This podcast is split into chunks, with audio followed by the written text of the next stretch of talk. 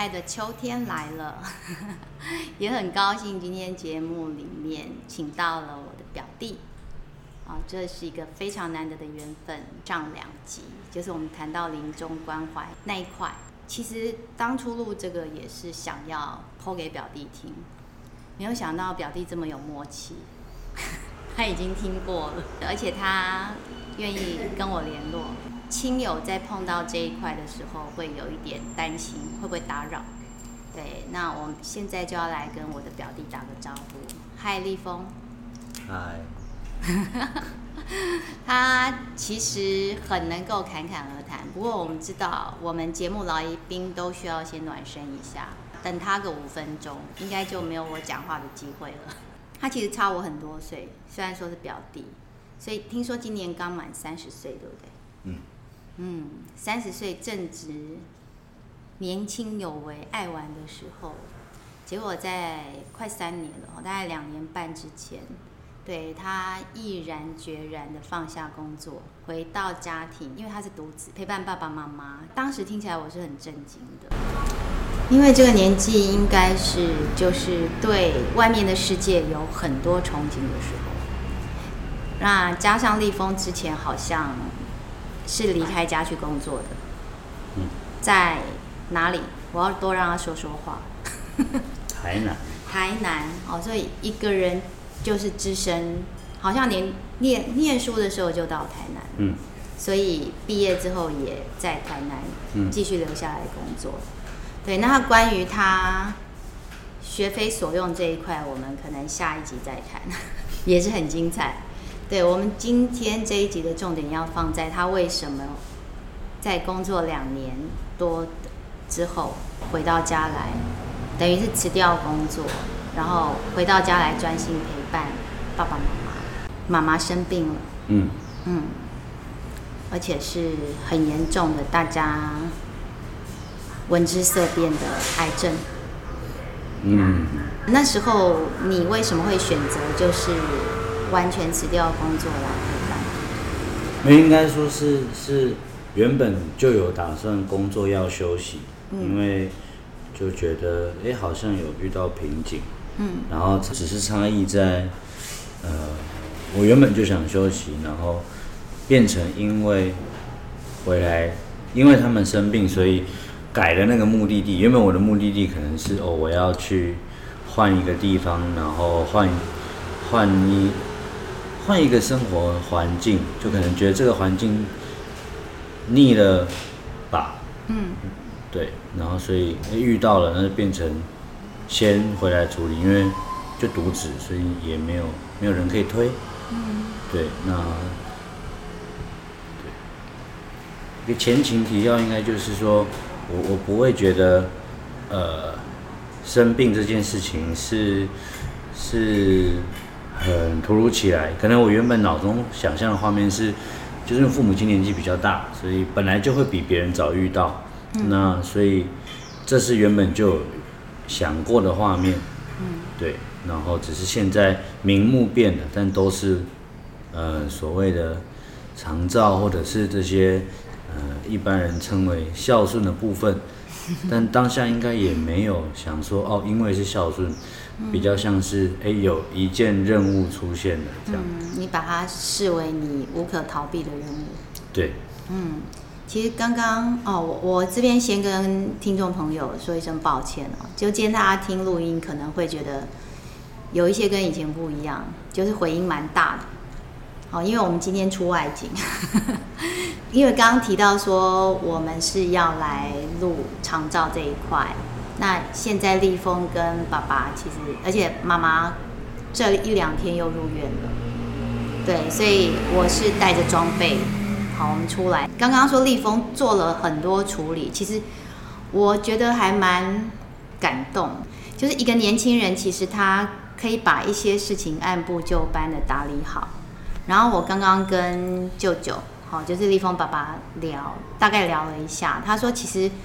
立峰回来真的是给他们就是一个定心丸，对，因为双亲年纪都大了，然后碰到这样的事情，其实爸爸是很不知道要从哪边去着手的。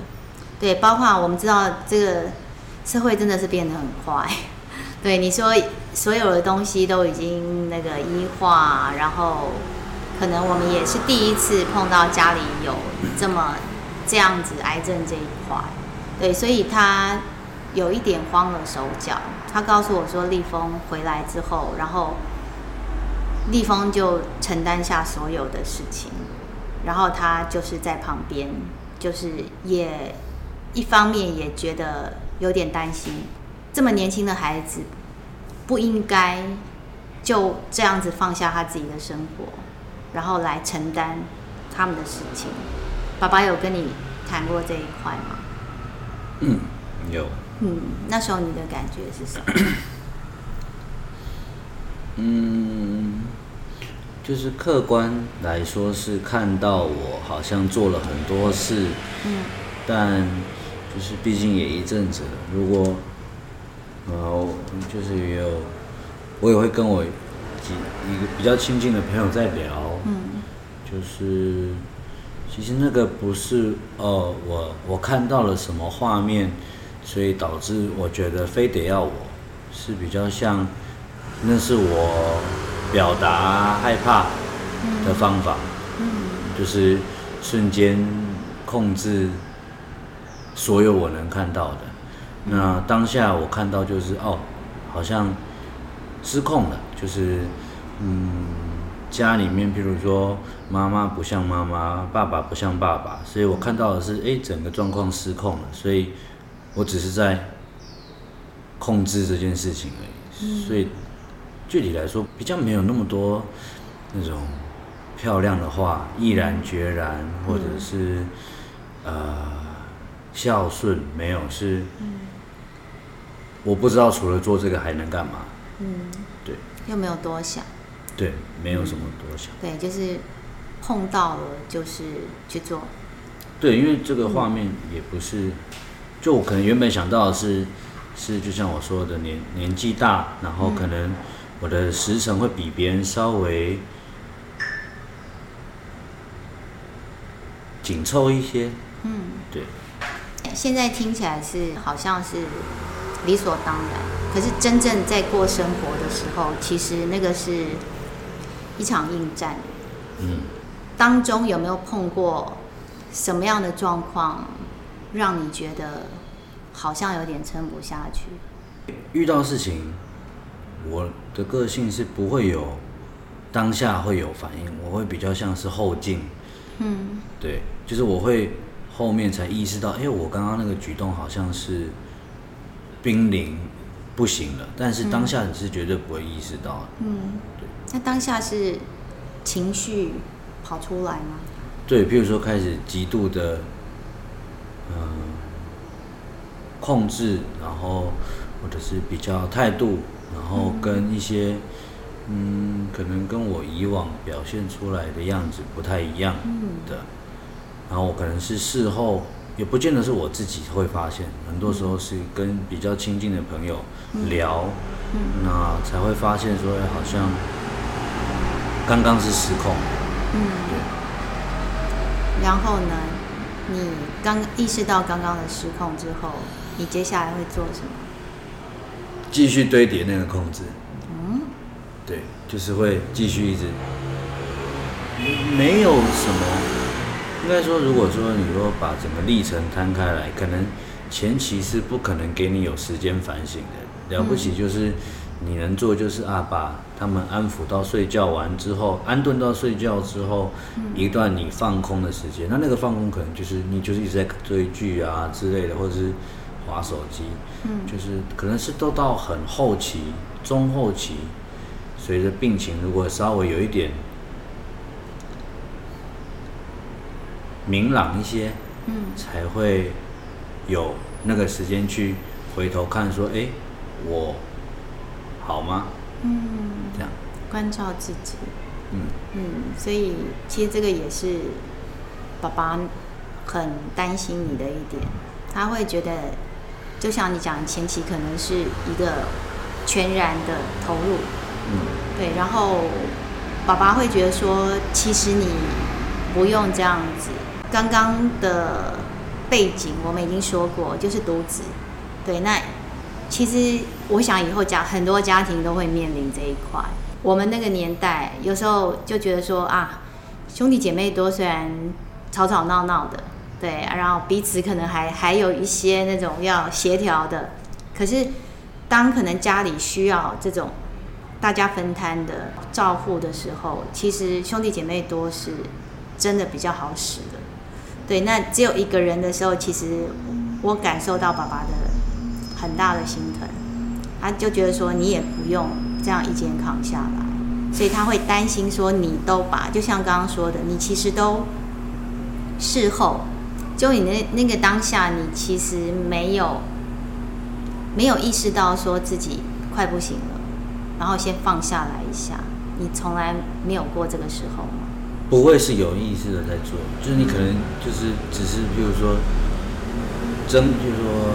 找到空档就出去透气啊，追剧这种行为就是，呃，你不知道你是在争取那个缓和的，就是那是事后回来看才知道，哦，原来那个时候我其实没有这么想追剧，我要的可能是更多的睡眠，但我可能当下的表现都不会是这些，就会变得好像一直在保持很忙碌。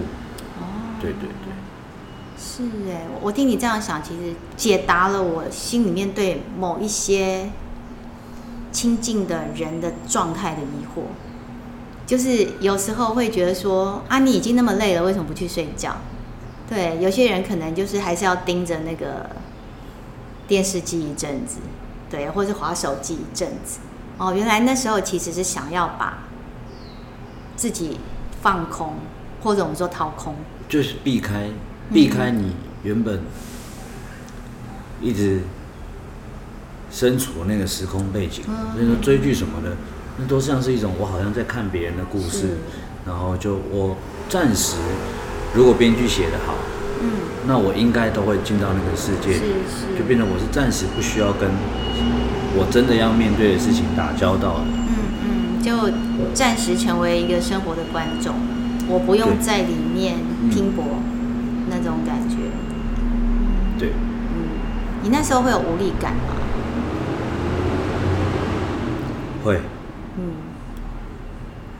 可是就是我觉得这就是男生比较麻烦的，一来说男生嘛，或者是什么样，我也不清楚。就是，嗯，我我的浅见就是类似觉得，呃，家里面稍微有资源，然后跟如果你是。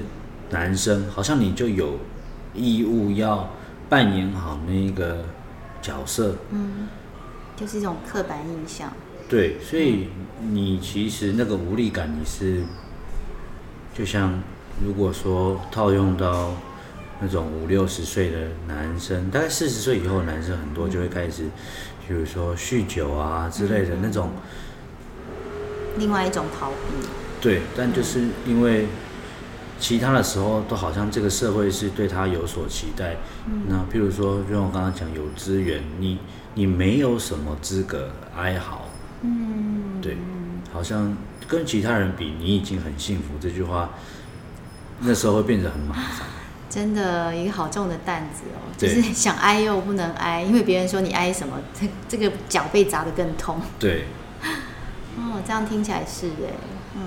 所以才会变成我刚刚说，比如说像酗酒，或者是对自己亲爱的人更凶，嗯，其实就是一直把控制的力道再加强、再加强，嗯，然后最后其实你以为更可以控制全局，但事实上就是其实是把大家越推越远。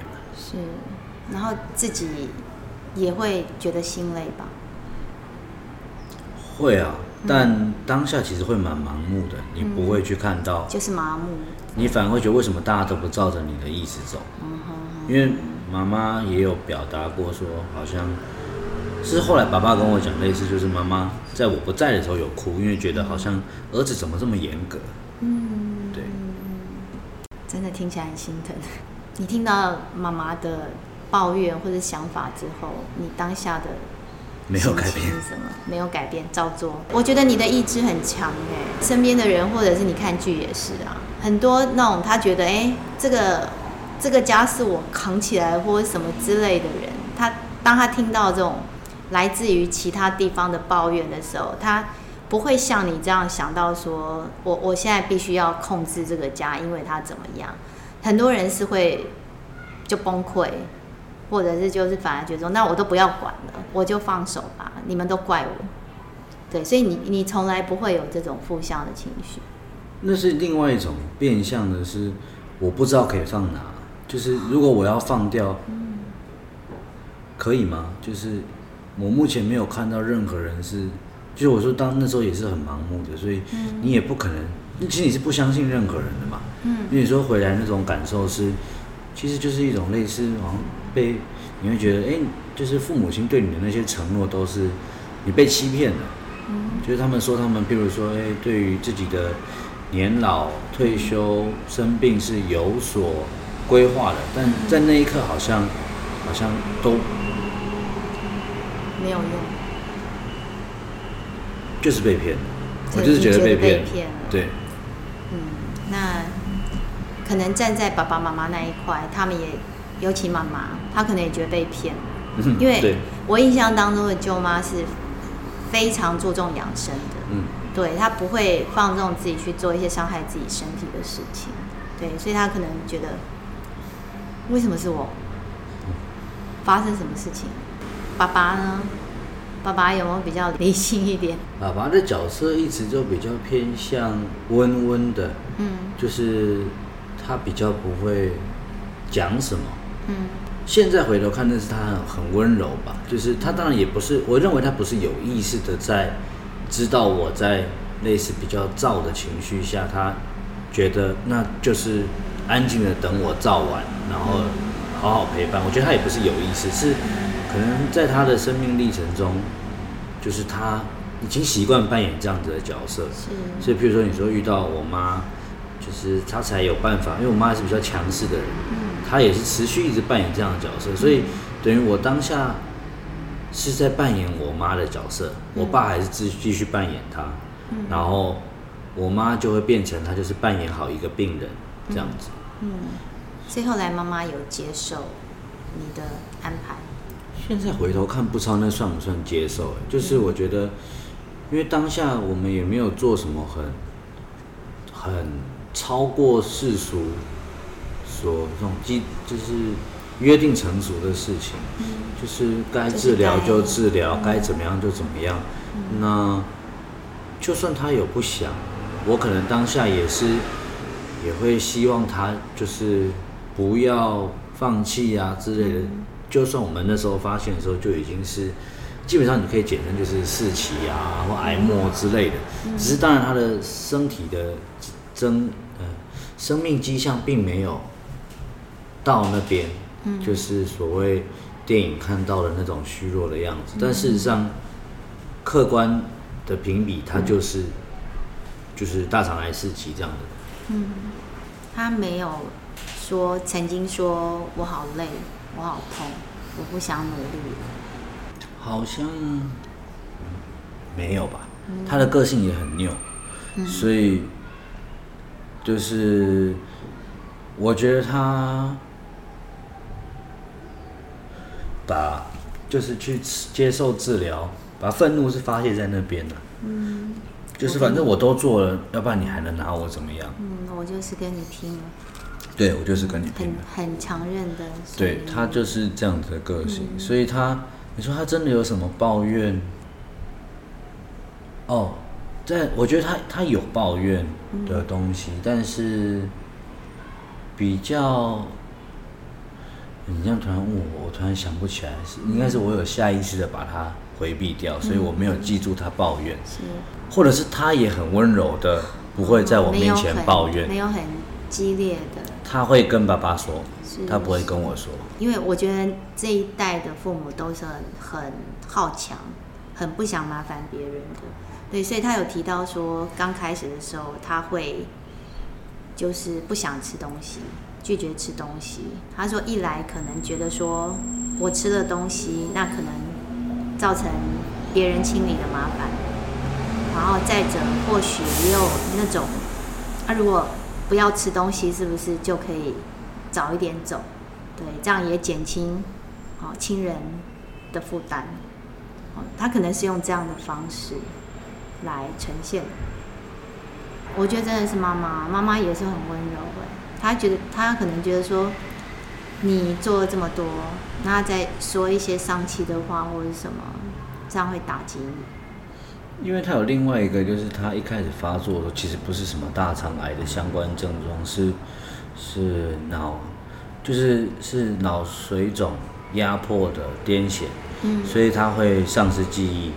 所以可能他平均就是三个月就会发作一次，嗯，所以他只要发作，短期的记忆基本上就会洗掉，所以他也有可能。前阵子如果你去问他为什么他今天生病躺在床上，他如果精神没有很好的时候，他会回答你说他不知道，然后他是真的不知道。嗯，嗯，对，我们讲了断片，发生过。对他的短期记忆，可能因为脑子毕竟长，就是如果接受这样癫痫的类似很强硬的开关机，我觉得他会呈现一种只记取重要的事情，比如譬如说这个。会 lost 掉。对对对对对。嗯、有刚刚有给我上了一课，因为今天一直很不乖，终于找出原因了，因为我们一直烦他，不是他的问题。我想像我的那个。装置致敬啊！谢谢你容忍我。是，所以这些事情就是生活当中的林林总总。嗯，我们现在说起来好像都是很很快的事情，可是它毕竟是两年半。嗯，中间有没有发生过什么特别的转折，就让你转念，或者是？呃，因为我刚刚听起来就是，其实是有早期跟后期的嘛。嗯，对对，早早期可能就是盲目的一直做一些事情，然后没有时间关照自己。嗯，对。那后来有没有发生什么事情，或者是发生什么观念上、想法上的改变？自己的思考蛮多是跟着妈妈的病程在走。所以，随着他的身体假设一开始很强健，然后包含做完治疗之后，癌症指数啊、肿瘤大小都有效受到控制。其实，你会你会跟着情绪跟着它波动，你会觉得哎，好像对嘛，癌症癌症也不是好不了的东西嘛，就是很容易被这种假象给骗。尤其是现代的医疗，其实不太会教你怎么去解读。就你如果是一个平常人，你该怎么解读这个病况？嗯，理论上现在的医疗比较就像就像是我生病了，我去医院，我把身体交给你，那我的目标就是希望你可以最后还我一个，还我一个好的身体，那过程都不重要，比较不会是呃用比较人的角度去陪着你，跟你说，当然就是现行的体制也没有这样子的配置跟资源去告诉你说。哎，这个阶段你可以怎么样？你应该怎么解读这个数字？嗯、你不用太担心，因为毕竟医生他们是类似数字的专家、影像的专家，嗯、但他们可能不见得会是人的专家吧？是所以他们在那样的压力底下，其实是会稍微变得没有这么亲切，嗯、对，比较不像个。他比较像是没办法把你当做人来看待，嗯、你就是一个 case。是，对，因为如果只是就是一个病例。对，你听他们在讲的一些英文，就是那些专业术语，你就会觉得，哎、欸，其实拼拼凑凑起来，好像我如果是人，跟是一只猴子或者是狗是没有不一样。嗯，对，可是那是没有办法，因为他们光是在医术上的精进就就没有办法，嗯，就已经是很漫长了。他们不太有可能在。多一点时间去做这种人文的进修吧。嗯，不过我会觉得这一方面，就是就现在我们的趋势来看，因为现在大家生病的时间拉长，因为医学太发达了，它就是也不会让你那么那么容易就死掉。对 对，那这一段拉长的病程当中，其实怎么样好好的生活？我觉得它会是一个越来越重要的议题。对，那可能或许刚刚说过，医生他有比较专业的这一块。那是不是有可能就是将来我们医学可以培育出就这一块？刚刚立峰讲，我觉得很重要诶，因为我觉得我我最近就是碰到像你刚刚说这种有人文感的医生，我真的痛哭流涕，你会很感动，就是在那一段时间你是不会有无助感的。对，医生会很详细的告诉你说，哎，他现在是什么状况，他也会给你建议，然后每天都来探班，对，然后会告诉你说，哎，有有可能是面临什么情况，或者是，哎，你的状况现在到什么地步，哎，越来越好，或者什么会鼓励你，对，甚至开个小玩笑，对，所以整个你就会觉得说，哇，遇到你真好。家属跟病人其实都会感觉，就算说他可能哦医疗过程当中有一个不一定是疏失啦，或许那可能都会拉扯或者什么，那事后可能会痛什么，你都不会怪他，然后会觉得说这是难免的，对，所以我觉得或许可以往这一块去努力。那这边我就要拉回到我们这一次录音的因缘，就是大悲学院那一集。对，那时候那些听起来是志工，嗯，好，就是他们来过来探望妈妈的时候，你在吗？不在，我只有出现过一次。哦，你所以你有听过他们是怎么样跟我爸转述。哦，嗯，因为我我刚刚妈爸爸有跟我聊一点点，对，因为我也想知道说家属。好被陪伴的感觉。应该说，就是我就我侧面的了解，就是，嗯、呃，我爸说他们会陪伴跟教，试着跟我们沟通的事情，就是比较像是我也会这么做，跟我爸、嗯嗯、跟我妈在做这样的练习。但有的时候就是非得要靠一个外人。所以我就会觉得，哎，那如果他们的方向跟我的方向也没有。也没有什么不一样。那我我个人也比较反骨，就比较不会，我不会去听。可是我会很开心，就是就是像有有这种用我父母亲他们听得懂的语言，因为毕竟世代隔的蛮多。然后或者是用一个外人的口吻，也会比较愿意听下去。是，我那时候在看《回眸》这部纪录片，我就是这种感动。对，就是。其实很多东西都知道跟做到，其实是有一段差距。对我们，我们都知道，可是或许就像刚刚李峰讲，我们用的是不同的语言。对，所以长辈们或许没有办法那么快。还有就是，我觉得真的外人，对，因为亲人彼此之间都会有一些情感的拉扯。对，这些可能有时候没有办法让你回到纯粹去看待生命这件事情。而且我觉得有时候啦，我们会觉得说，哎，外人可以为我们做这些，我们是会充满感恩的，对，我们就不会去有一些其他的。理所当然。对对对，我觉得感受到越多爱，尤其是来自于素不相识，这个对人本身的能量是有帮助的。甚至他们有一些最后的陪伴，是可以让那些临终病人讲出他们还有什么遗憾。我那个家长以前的。很久以前的家长，现在变好朋友，他也是陪伴他爸爸，然后就是让爸爸说出一些他想做的事情。